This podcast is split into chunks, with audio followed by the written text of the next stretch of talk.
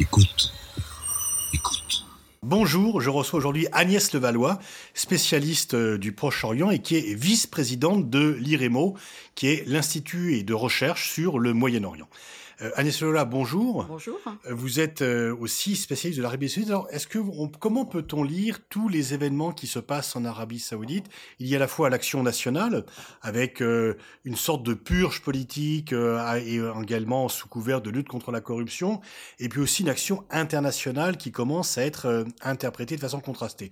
Mais tout d'abord, au niveau national, ce jeune prince héritier qui devrait bientôt être roi promet des réformes, ouverture des cinémas qu'on a appris aujourd'hui, possibilité pour les femmes de conduire, lutte contre la corruption, et en même temps on sent qu'il y a un tour de vis. Qu'en est-il exactement et qu'est-ce qui se prépare pour la société saoudienne?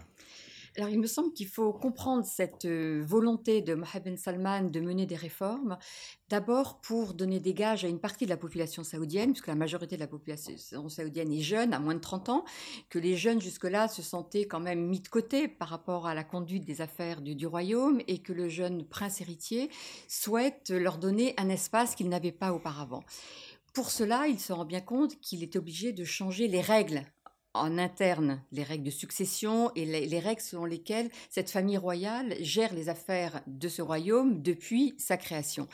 Et donc on voit bien Mohamed Ben Salman qui va absolument prendre tous les pouvoirs entre ses mains, vraiment concentrer l'ensemble des pouvoirs, et que dans ce cadre-là, il ne peut pas avoir des personnes qui s'opposent à cette volonté de, réforme. Donc il a une vraie volonté de réforme, euh, en accordant, comme vous l'avez dit, une place aux femmes plus importante aussi, puisqu'il a accordé le droit de conduite aux femmes, même si ça ne rentrera en vigueur que l'année prochaine. Euh, il a lancé un grand plan économique de ce qu'on appelle la vision 2030, qui est l'idée que le, royaume va avoir de moins en moins de ressources issues du pétrole, donc il faut diversifier l'économie. Donc il s'est lancé dans un grand plan. Alors ce plan qui apparaît comme nouveau n'est pas si nouveau que ça en fait, parce que ce plan avait déjà été élaboré il y a une vingtaine d'années, mais à chaque fois il avait été remisé sur les étagères parce que le prix du pétrole repartant à la hausse, l'impératif des réformes ne se faisait plus sentir. Or aujourd'hui MBS, pardon, je vais l'appeler Mohamed Salman MBS, se rend compte que de toute façon, il faut maintenant absolument mener ces réformes. Là encore, pour mener ces réformes, il s'aperçoit qu'il faut qu'il soit seul aux manettes parce que ça va être compliqué d'associer tout le monde parce que tous les autres princes n'auront pas forcément la même vision que lui de, mener ces réformes parce que ces réformes vont toucher aux intérêts de certains membres de la famille royale. On a bien vu dans la lutte contre la corruption qu'il a lancée en emprisonnant euh, dans son palais euh, de Carlton à Riyad un certain nombre de princes, d'anciens ministres, de ministres en fonction et d'hommes d'affaires, qu'il veut là aussi faire table rase et s'appuyer sur une génération jeune, de jeunes comme lui, euh, qui vont complètement dépendre de lui, et donc qui lui voudront une, allégeance totale, et donc de mettre de côté tout ce qui peut représenter une contestation interne à la famille royale. Pour cela, il s'appuie pour l'instant sur son père, qui a, qui a, une vraie légitimité au sein de la famille royale. Et donc, il a besoin d'aller très vite. Et je pense que c'est ça des, une des explications qu'il faut qu'on donne à ce phénomène, c'est qu'il a besoin d'aller vite. Il a besoin d'aller vite parce que son père est âgé, son père est malade, et que tant que son père est là, je crois qu'il peut mener les réformes. Il n'y aura pas de contestation véritablement possible, parce que son père a encore la capacité à tenir cette famille. Mais comme le prince est jeune, il n'a pas la légitimité, lui, de son père, il profite de la protection de son père, mais il n'a pas encore la légitimité. Donc il veut aller le plus vite possible pour euh, engendrer ou pour euh, avoir un certain nombre de résultats, si résultats il y a, mais en tout cas il veut engranger des résultats pour après pouvoir apparaître comme le roi euh, incontesté, incontestable, lorsque son père va mourir. Donc on est vraiment dans une course de vitesse et une nécessité pour lui d'aller le plus vite possible. Et en allant vite, il provoque un effet de sidération de la part des princes et des hommes d'affaires, parce que jamais le royaume n'avait été confronté à de telles réformes et à une, ou à une telle volonté de réforme, parce que pour l'instant, on ne sait pas si les réformes vont véritablement toutes être appliquées, mais il y a une volonté de réforme. Jusque-là, ce royaume, c'était un espèce d'immobilisme absolument incroyable, rien ne se passait, les décisions pour être prises prenaient des mois, pour ne pas dire des années, et là, tout d'un coup, on a un jeune prince qui veut tout bouleverser et qui, en quelques semaines, essaye de bouleverser les règles du jeu, ce qui fait qu'en face, sidération et pour l'instant, en tous les cas, pas de réaction. Ce qui ne veut pas dire qu'il n'y en aura pas à terme. Alors, vous décrivez une société, donc il y a bien sûr le, roi et la famille royale, mais aussi la famille qui peut être un frein à ces réformes, et également vous parlez du fait que Mohamed Ben Salman s'appuie sur la jeunesse. Quelle est il est toujours difficile d'évaluer, lorsqu'on est en France, le poids d'une opinion publique en Arabie saoudite. Quel est le poids de cette jeunesse dans la détermination des politiques? Est-ce qu'il y a, en Arabie saoudite comme ailleurs, une société civile qui pèse sur les décisions? Alors, ce qui est très intéressant en Arabie saoudite, comme il y a pas beaucoup de sociétés civiles, ou en tout cas, elle, elle, émerge, cette société civile, il y a un indicateur qui est absolument passionnant, ce sont les réseaux sociaux. Parce que l'Arabie saoudite est le pays, un des pays au monde les plus connectés et un des pays au monde où les jeunes sont le plus sur les réseaux sociaux. Et aujourd'hui, euh, Mohamed Ben Salman scrute tous les jours les réseaux sociaux pour savoir quelles sont les réactions aux annonces qu'il fait. Et son père même, quand il avait commencé à engager quelques réformes euh, concernant par exemple la remise en question de certains avantages accordés aux fonctionnaires, avec l'introduction, vous savez que maintenant on va payer l'eau, l'électricité, ce qui n'était pas de fait avant dans le royaume, il y a eu une telle bronca sur les réseaux sociaux qu'il y a eu une remise en question de certaines de ces réformes. Donc la famille royale, en tout cas ceux qui dirigent le pays, ont tout à fait compris qu'il fallait regarder ce qui se passait sur les réseaux sociaux pour mesurer l'impact de ces réformes annoncées et à quel point ces réformes pouvaient être acceptées ou rejetées les jeunes, parce que ce sont quand même essentiellement les jeunes connectés qui sont sur ces réseaux sociaux, et ce qui permet à Mohamed Ben Salman et à ceux qui sont aujourd'hui aux affaires, de mesurer ce qui est en train de se passer, comment ça réagit. En l'absence de parti politique, finalement, c'est la scène politique qui est là, qui existe et qui permet d'avoir ce pouls de la population. Mais cela veut dire qu'il tient compte de cette population, parce qu'on a quand même l'image d'un pays dirigé par le haut dans lequel euh, l'opinion ne peut pas beaucoup se faire entendre. Donc euh, comment cette opinion, par les réseaux sociaux, enfin on voit que comment c'est par les réseaux sociaux, mais combien de, de quelle façon pèse-t-elle dans la décision finale du roi? Et est-ce que celui-ci est finalement euh, contraint, ou contraint volontairement ou non, d'écouter une partie de sa population? Alors c'est vrai, ce qui est intéressant, c'est qu'en Arabie, ce qui se passe, c'est l'inverse des révolutions arabes. C'est-à-dire que là, ça part du haut pour euh, diffuser vers le bas, si je puis dire. Alors dans les révolutions arabes, c'est la mobilisation de, de, la, de, la, population qui a contraint la tête à, à, mener des réformes. Et donc dans ce cadre-là, effectivement, euh, Mohamed Ben Salman a tout à fait compris que s'il veut réussir ses réformes, il faut qu'il s'appuie sur quelqu'un. C'est pas sur la famille royale qu'il va pouvoir s'appuyer parce que celle-ci va avoir quand même une partie de ses avantages reniés par les réformes. Parce que ce qu'il faut comprendre, c'est qu'aujourd'hui, en Arabie Saoudite, vous avez une population de 30 millions d'habitants, dont 20 millions de locaux, de nationaux, de saoudiens. Vous avez une famille royale qui compte au minimum 2000 princes avec une rente pétrolière qui est moins importante aujourd'hui. Donc la redistribution de la richesse pétrolière vis-à-vis -vis des princes et des nationaux est moindre qu'auparavant. Donc ça suscite évidemment du mécontentement parce que les princes, ont, leur rente annuelle est moins importante qu'elle ne l'a été à une époque. Donc MBS, lorsqu'il mène des réformes, il se rend compte qu'il ne peut plus s'appuyer de la même façon sur la famille royale. Donc il va s'appuyer sur qui? Sur la, la, génération plus jeune qui est à son image, et donc il va s'appuyer sur cette majorité de la population qui est jeune.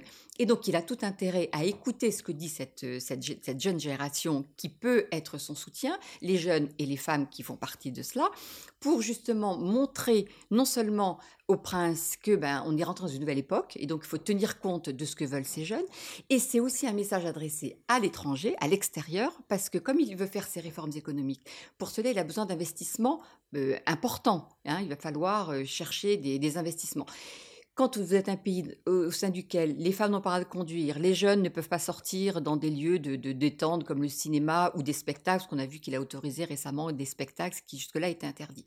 Donc c'est une image de modernisation de la société qu'il entend aussi donner à l'extérieur pour pouvoir dire aux États-Unis, aux Européens, vous voyez, nous sommes en train de nous moderniser, je suis en train de bousculer le pays, donc venez et accompagnez-moi dans ma volonté de réforme. Et donc il a très bien compris la nécessité d'envoyer quelques signes signaux et mais des signaux temps, faciles à donner. Mais le, le, signal de mettre des gens connus à l'étranger en prison, même si c'est une prison plutôt confortable, puisque c'est un hôtel de luxe, est-ce que en même temps la main de fer ne donne pas un signal contradictoire à ce signal de modernisation?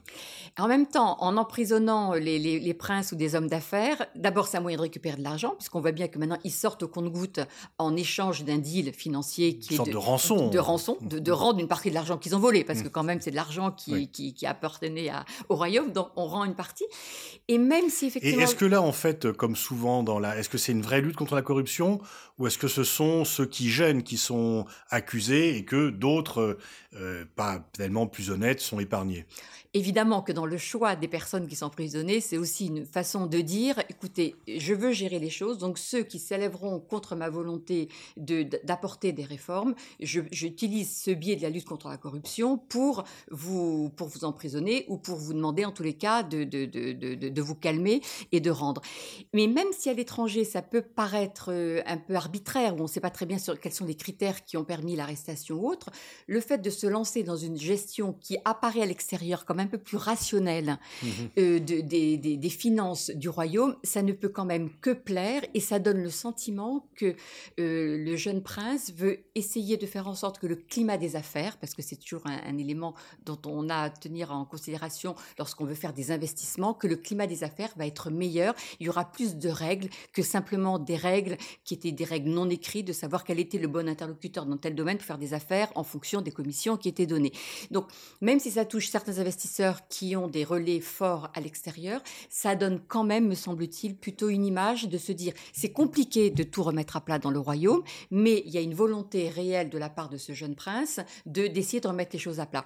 Alors, faut pas se leurrer, tout ça est évidemment à double tranchant, parce que certains princes et le Mohammed Ben Salman lui-même, dont on dit qu'il a acheté un yacht de 500 millions de dollars il y a quelques mois, euh, d'où vient cet argent? Donc, évidemment que tout ça est à mettre en question, mais il y a, me semble-t-il, quand même une volonté de faire bouger les choses avec toutes les limites de cela. Passons au volet extérieur. Là, les succès semblent euh, moins probants. Euh, on peut dire qu'il y a trois grands chantiers qui sont tous ou moins animés par une sorte de peur référentielle de l'Iran, d'obsession même iranienne. Il y a tout d'abord le Yémen. Euh, il semble être plus qu'une impasse où la conduite de l'Arabie saoudite est de plus en plus critiquée pour les effets humanitaires et politiques et surtout en dehors des aspects moraux. Elle ne gagne pas. Le Qatarban qui pense, qui semble aussi être un, un échec. Et puis plus récemment, la démission, non démission du premier ministre libanais annoncé à Riyad, ce qui est un peu quand même une grande première de démissionner dans la capitale d'un pays étranger. Est-ce que sur le plan international, Mohamed Salman se heurte à un mur des réalités ou est-ce qu'il a été trop ambitieux par rapport à ses capacités? Moi, j'ai l'impression qu'il a été beaucoup trop ambitieux. Et à l'origine, le, le, premier dossier important, ça a été le Yémen. Euh, il me semble que Mohamed Ben Salman s'est lancé dans l'opération Yémen aussi pour se légitimer en tant qu'il était ministre de la Défense. Il est toujours ministre de la Défense. C'est au moment où il a été nommé ministre par son père, qu'il était quand même inconnu. C'était pas le prince le plus en vue dont on s'attendait à ce qu'il occupe un poste important au sein du régime. Et donc, il s'est lancé dans cette affaire yéménite aussi pour montrer aux Saoudiens qu'il était tout à fait compétent et légitime à occuper cette fonction manque de chance, si je puis dire, effectivement, le résultat est absolument contraire et que l'affaire yéménite était vraiment un embourbement, c'est le moins qu'on puisse dire, avec des conséquences dramatiques, non seulement pour le Yémen, mais aussi pour l'Arabie, parce que ça coûte très cher à un moment où les restrictions budgétaires sont celles que l'on, que l'on connaît.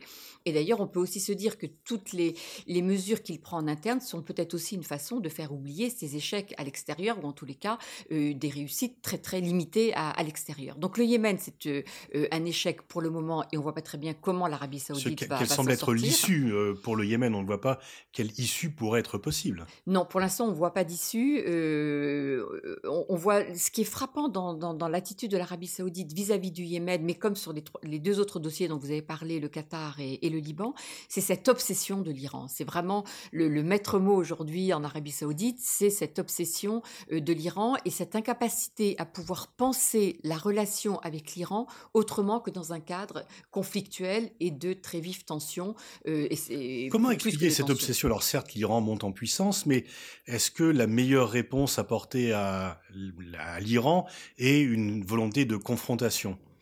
Non, alors ce que je crois, c'est qu'aussi euh, Mohamed Ben Salman a aussi cette, cette attitude très raide à l'égard de l'Iran, aussi depuis l'arrivée de Trump aux affaires aux États-Unis, parce qu'il a trouvé là un soutien et que je pense que le soutien de Trump l'a renforcé dans sa, sa radicalité, si je puis dire, à l'écart de l'Iran, parce qu'il se sent tellement soutenu qu'il ne voit pas pourquoi il ferait le moindre effort pour essayer de, de, de renouer une relation à peu près, je dirais même pas apaisée, mais un, un, semblant de normalité dans la relation. Sur fond, ce qui les rapproche aussi, c'est l'hostilité par rapport à Barack Obama qui avait signé l'accord nucléaire iranien, donc qui, euh, que Trump déteste, que les Saoudiens détestent également. Et on peut rappeler que Trump a fait sa première visite à l'étranger à Riyad et non pas euh, au Mexique ou au Canada. Et donc il aurait donné un feu vert à Mohamed Ben Salman pour euh, cette montée euh, des tensions vis-à-vis de l'Iran. Oui, on voit bien que dès, le, lendemain de la visite de Trump euh, à Riyad, on a vu aussi Mohamed Ben Salman se lancer dans la, polémique et dans la tension avec le Qatar. Et donc là, on voit bien effectivement qu'il y a eu un espèce de feu vert qui a été donné ou interprété comme tel, en tous les cas, par Mohamed Ben Salman vis-à-vis de ce qu'il pouvait faire et de, la, rhétorique à l'égard de, l'Iran, avec le sentiment quand même pour les Saoudiens que l'Iran, de toute façon, c'est un grand pays, c'est un pays une histoire longue, avec une vraie administration, avec une vraie armée, un pays de 80 millions d'habitants, alors qu'il y en a, comme je dis, 30 en Arabie, dont 20 de nationaux, avec une vraie armée, ce qui n'est pas le cas de l'Arabie saoudite. Autant l'Arabie saoudite a acheté pour des, des centaines de milliards de dollars d'armement, mais elle n'a pas d'hommes, alors que l'Iran n'a pas de matériel, mais elle a une vraie armée. Et donc il y a vraiment un sentiment d'infériorité, si je puis dire, de la part de l'Arabie saoudite dans le domaine militaire, même s'ils ont un armement bien plus conséquent que, que l'Iran. Mais je crois que là, ça les, ça les met en une espèce de situation de, de faiblesse qui fait que du coup, ils multiplient les fronts. Et l'histoire du Qatar est absolument, de ce point de vue-là, significative de cette incapacité de l'Arabie saoudite à pouvoir gérer sa relation avec l'Iran à travers cette affaire. Alors maintenant, ce que l'on voit aussi, c'est que les Émirats arabes unis ont aussi été à la manœuvre dans l'affaire du Qatar, euh, puisqu'il y a vraiment une opposition très forte entre les, Émirats arabes unis et le Qatar, et que d'une certaine manière, l'Arabie saoudite s'est laissée un peu entraîner, me semble-t-il, dans cette opération contre le Qatar. Donc ça, c'était le deuxième volet. le troisième volet, c'est le, Liban, où la gestion par l'Arabie saoudite de l'affaire libanaise a été piteuse et pitoyable, puisqu'on savait très bien jusque-là que l'Arabie saoudite jouait un rôle déterminant euh, au Liban, mais de façon plus discrète. Là, le fait d'avoir convoqué comme ça euh, Saad Hariri à, Riyad et l'obliger à, annoncer sa démission, finalement, ça a été quand même un camouflet pour euh, Mohamed Ben Salman, puisqu'on a vu l'intervention de la France pour le sortir. Rien n'est réglé au Liban pour autant, bien évidemment, mais ça ne permet pas à l'Arabie aujourd'hui de dire qu'elle tient la situation en main, loin de là. On a un peu le sentiment que Mohamed Ben Salman va vite au niveau intérieur pour profiter d'un moment et de faire des réformes rapidement, mais que cette rapidité au niveau international le dessert puisqu'il prend des décisions précipitées et qui, dans l'intérêt même de l'Arabie Saoudite, sont contre-productifs. L'exemple du Liban, effectivement ça s'est retourné, pour le, le, le Qatar-Ban, on ne voit pas trop euh, ce qu'a gagné l'Arabie Saoudite dans l'affaire. Et en effectivité, le Qatar continue finalement à agir comme il bon lui semble. Oui, et d'ailleurs, je trouve qu'aujourd'hui, le Qatar s'en sort beaucoup mieux finalement que l'Arabie Saoudite dans cette affaire, alors que le Qatar est tout petit, a beaucoup moins de, euh, pourrait paraître beaucoup plus fragile que l'Arabie Saoudite. En tous les cas, en termes de, de gestion, de communication de cette crise, il me semble en tous les cas que le Qatar s'en sort beaucoup mieux que l'Arabie Saoudite, puisqu'il apparaît comme justement le petit pays qui est menacé par deux grands, à savoir l'Arabie saoudite et, les Émirats. Donc, de ce point de vue-là, l'appareil, quelle va être l'issue de cette crise? Il y a déjà eu des crises entre le Qatar et l'Arabie saoudite et les Émirats qui avaient été réglées en quelques mois. Là, pour l'instant, j'ai l'impression que chacun campe sur ses positions, de façon, enfin, surtout l'Arabie saoudite et les Émirats, et qu'il s'empêche finalement de trouver aussi une issue qui permettrait de, sauver la face. Donc, autant en interne, il me semble que la, volonté de Mohamed Ben Salman euh, engendre, enfin, a des éléments positifs dans cette volonté de faire bouger les choses, de vouloir faire bouger cette société. Et peut-être que justement cette société était tellement sclérosée ou, apparaissait tellement sclérosée qu'il fallait euh, donner vraiment un coup de pied dans la fourmilière et essayer de faire euh, vraiment de faire bouger les choses. Donc autant ça, on peut le comprendre, l'analyser. Autant sur la scène régionale, on s'aperçoit que c'est quand même vraiment une, un échec, me semble-t-il pour l'instant, de l'Arabie et un échec finalement qui est aussi euh, très entretenu, si je puis dire, par les États-Unis et c'est ça qui est frappant, c'est de voir comment cette relation s'est nouée entre euh, Mohamed Ben Salman et les États-Unis, euh, où finalement les États-Unis, en donnant cette espèce de feu vert ou que Mohamed Ben Salman a compris comme tel, il s'est aussi enfermé dans une situation de laquelle il a beaucoup de mal à se sortir. On avait beaucoup parlé à un moment que l'Arabie saoudite se rapprochait par exemple d'Israël. Tout ça avec évidemment la bénédiction des, Américains. Et on voit bien qu'avec euh, la crise de Jérusalem, mais qui a été provoquée par l'allié américain, du coup les Saoudiens se retrouvent dans une position extrêmement difficile pour la gérer. pour eux parce qu'ils ne peuvent pas être euh, le pays leader du monde musulman au sens religieux du terme et ne pas réagir. Donc effectivement, est-ce que Trump n'est pas venu casser euh, le rapprochement entre Israël et l'Arabie saoudite, qui était rapprochement justifié par la crainte commune de l'Iran.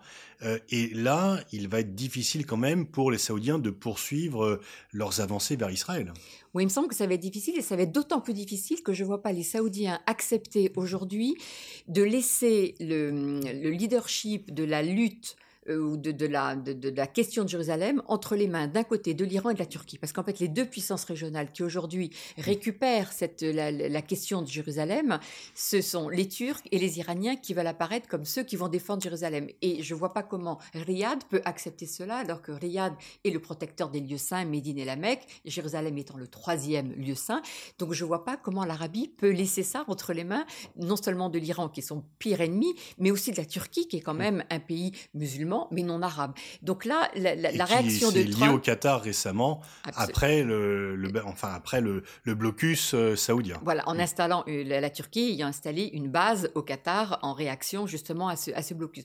Donc Trump, peut-être que les, Saoudiens vont comprendre à la faveur de cette crise ou de cette situation, c'est qu'ils ont cru que les Américains allaient les soutenir, que leur plus fidèle allié, c'était les Américains. Ce qu'ils n'ont peut-être pas compris, c'est que Trump fait ce qu'il a envie de faire quand il a envie de faire, selon ses intérêts, selon ses intérêts de politique intérieure, mais qu'il n'en a rien à faire de la région, et que c'est pas parce qu'il a à un moment donné un feu vert qui a été compris comme tel que ça veut dire que euh, toute la politique américaine va être une politique en faveur des intérêts des Saoudiens. Et donc là, je pense que c'est la démonstration finalement euh, que tout le monde devrait comprendre, c'est que Trump n'agit que pour ses propres intérêts. Alors ça peut s'exprimer de telle ou telle façon, mais il faut surtout pas imaginer que Trump a des alliés. Trump a des intérêts.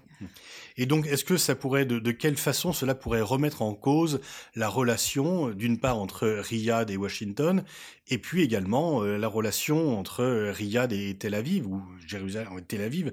Euh, l'idée que les Saoudiens auraient fait pression sur Mahmoud Abbas pour accepter la création d'un État un peu réduit palestinien en échange d'une aide économique pour que ce dossier-là soit euh, clos, est-ce que finalement ils vont ne pas être rattrapés par la centralité, non pas tant de la question palestinienne que de la question de Jérusalem? Oui, moi je ne crois pas du tout à, la capacité aujourd'hui de l'Arabie saoudite de pouvoir exercer des pressions sur Mahmoud Abbas pour accepter un plan qui soit un plan en plus quand même très euh, difficilement acceptable par les, par les Palestiniens. Euh, donc ça, il me semble là que la, question de Jérusalem, et ça remet quand même la centralité de la question palestinienne, la question de Jérusalem, mais la question palestinienne revient, rattrape finalement à chaque fois les acteurs de la région. Quand ils pensent que cette question c'est fini, qu'on n'en parle plus, il se passe quelque chose pour montrer que cette question et demeure et restera une question centrale. Euh, maintenant, la relation entre les Américains et l'Arabie va maintenir, parce qu'il y a quand même toujours cette obsession de l'Iran, et ça, quoi qu'il arrive pour l'instant, pour les Saoudiens, ça reste une obsession. Que pourrait faire l'Iran pour calmer cette peur? Parce que l'Iran n'a pas toujours plus un comportement euh, tout à fait apaisant. Euh, ils ont eux-mêmes leur, leur politique. comment, quelles seraient les conditions d'un apaisement entre Riyad et Téhéran?